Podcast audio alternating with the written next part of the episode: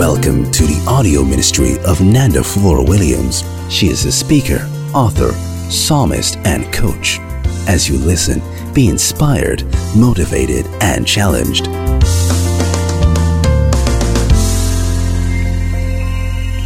Nandrew Williams here for Treasures for Living Ministries. I wanted to share with you about a love that lasts forever. And as we go through this series and we begin to explore this topic about love, Valentine's Day has just gone past and everyone celebrated it. A few people have been depressed because maybe they've had a breakup shortly before Valentine some other people have been depressed because, you know, their marriage is falling apart. Or some other people just that day is a day of sadness because it brings back memories of missed opportunities, of broken commitments, broken covenants, broken relationships. So it will, it's a difficult day, even though it's a day where you get people celebrating love. There are also other people who don't want to remember it. So, we just want to explore and talk about this love that lasts forever and the love that never fails, the love that's always there for you. Um, so, I want to just start by telling you a story um, from the Bible. The, in the Bible, we find a man called Abraham, and God had promised him his son. God promised him this son, and God told him he was going to have a son. Abraham was, you know, very old, very, very old you know, but a hundred years, and his wife Sarah was also very old. I mean, she was beyond menopause. She was over. She was like at the age where you could have call her a grandmother or a great grandmother. And so Abraham hears this promise, and to him it is impossible. But he gets to a point where he is impatient. And you know, many times when we become impatient for the things that we know are in our future or we know are part of our lives, we usually make some dreadful mistakes. So Abraham's wife gets this ingenious idea and she decides to give Abraham her maid.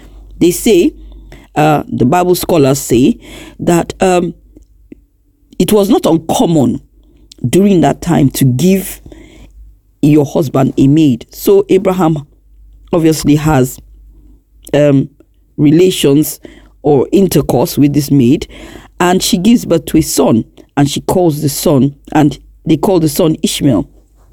So this maid, Hagar, now gets full of herself and she starts to despise her mistress, forgetting that she's the one who made room for her, you know, in, that, in those circumstances. And uh, Hagar grows lofty and begins to misbehave. And, you know, then uh, Sarah says she's going to discipline her. She puts her out, you know, she tells Abraham to put her away. Anyway, Abraham is struggling. He doesn't want to do it because obviously that's his son. Um, but God tells him to do it. So Abraham obeys God and sends the maid and his son away away from his household away from from you know where they were living you know they lived like nomads you know and he sends them away so they go away hagar and by now all her pride has left her she's going, she's carrying this baby, she's walking into the wilderness, and their little jug of what the, the, the water they had expires.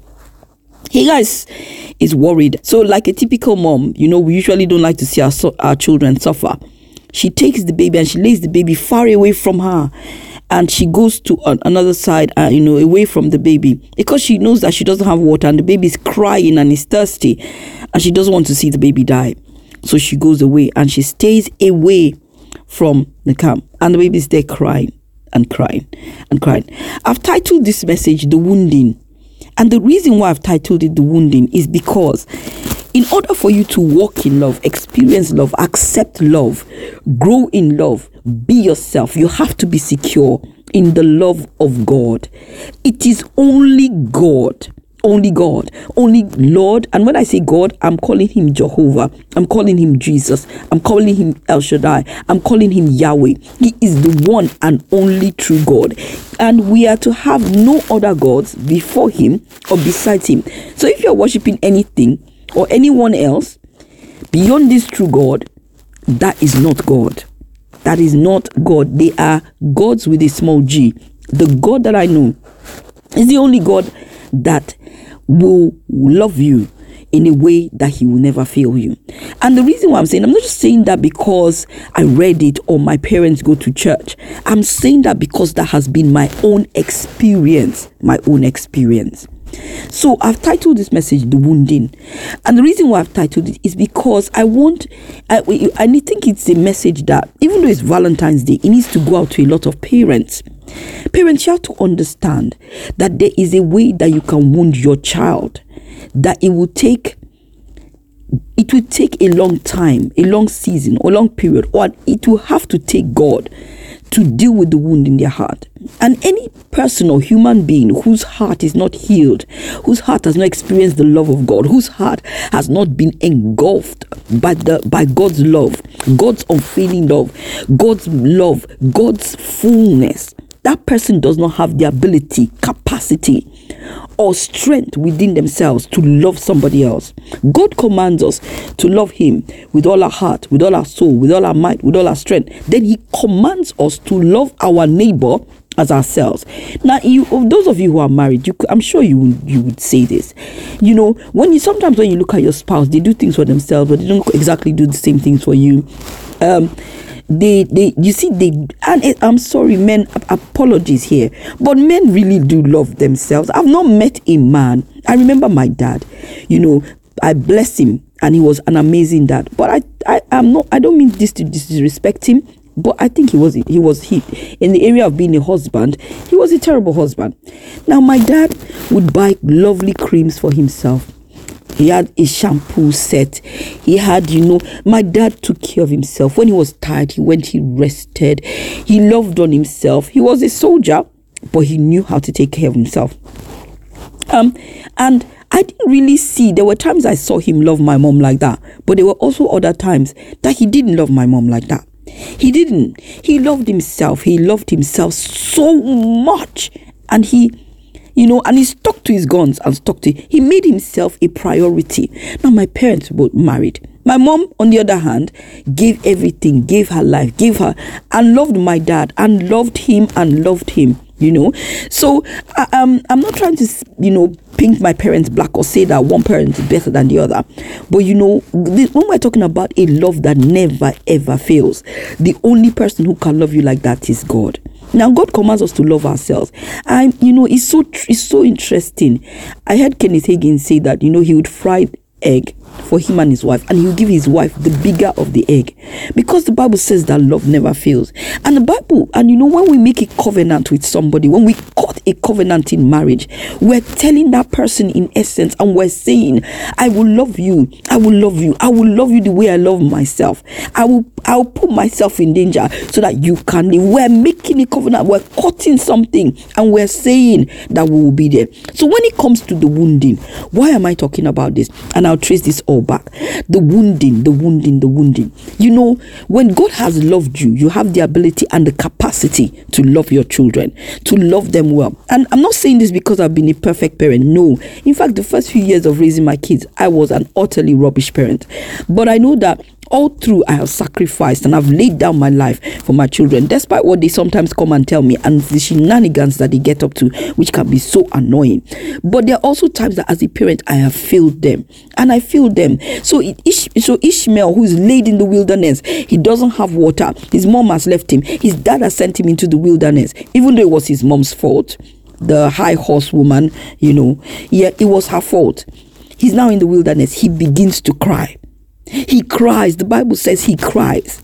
He cries and he cries and he's crying in the wilderness. His heart is breaking. Their children crying out for their parents, crying out for the love of their parents, crying out for the love of their dad, their mom. They are crying crying they're there. There are boys in the city of London. There are boys across the United Kingdom. They are crying out for men who will stop and mentor them, men who will not be engrossed in themselves, men who will give the time of the day, their patience, their strength, their love, their wisdom back. They will turn around and they will give that to a young man, even if they didn't have it. They will unselfishly lay down their lives. They are children. There are men. There are boys. There are teenagers. There are children in this nation, United Kingdom out because of the wounds that have been inflicted on, on them?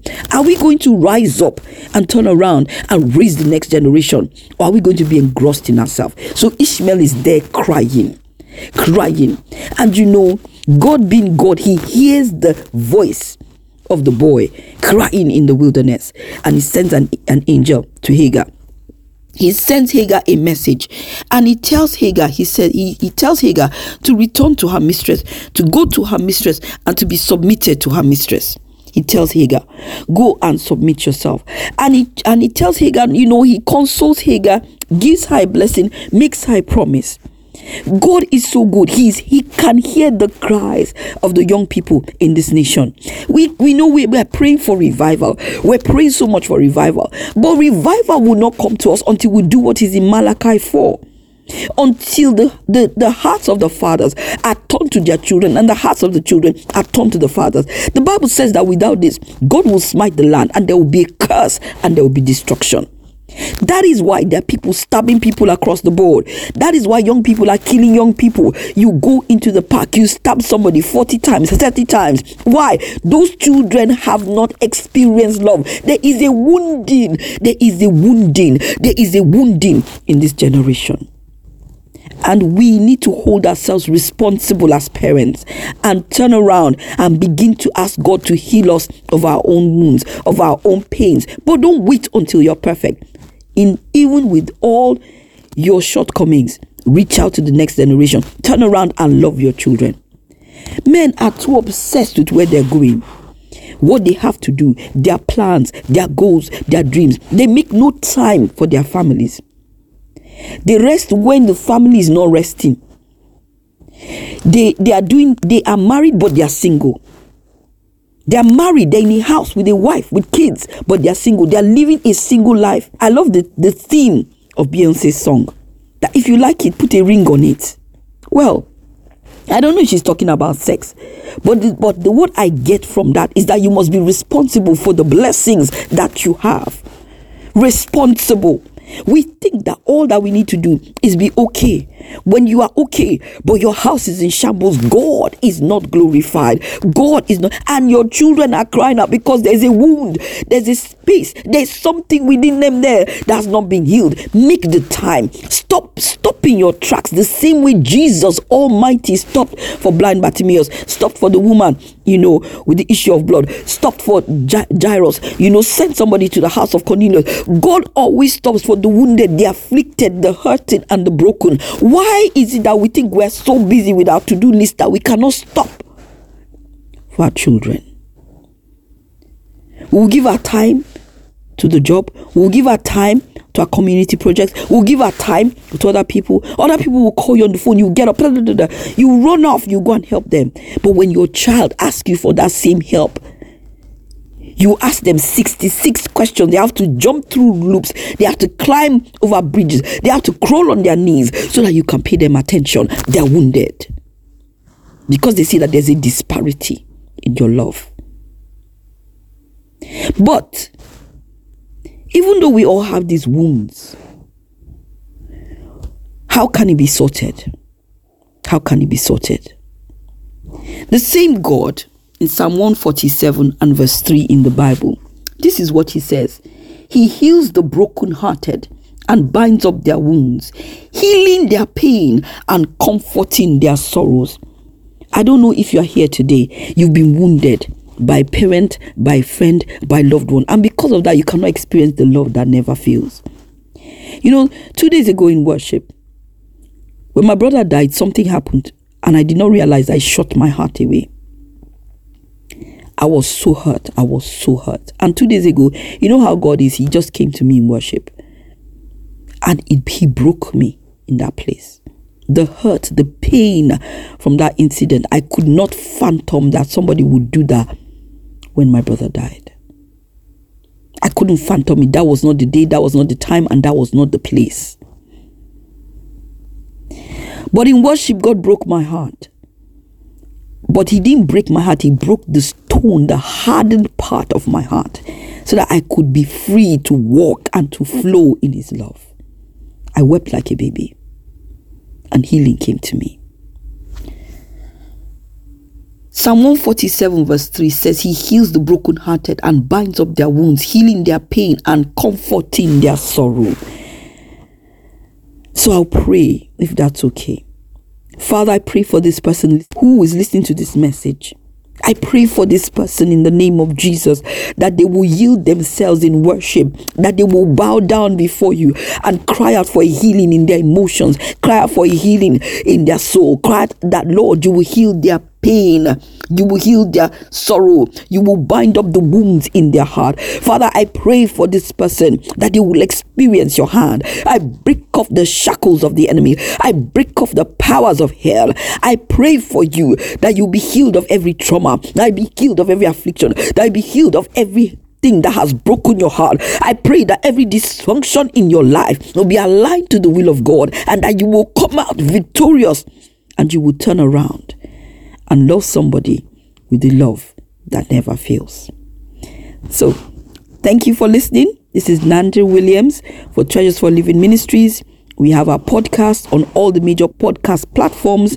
Like this, share it, subscribe, join our community on Facebook. We love you. Thank you for supporting us and for always encouraging us. Please like this, share it, and subscribe it if it has been a blessing to you. And I know it has. In Jesus' name. Amen. Thank you for listening to this message. We trust that you've been blessed, encouraged, and transformed to go out and make a difference.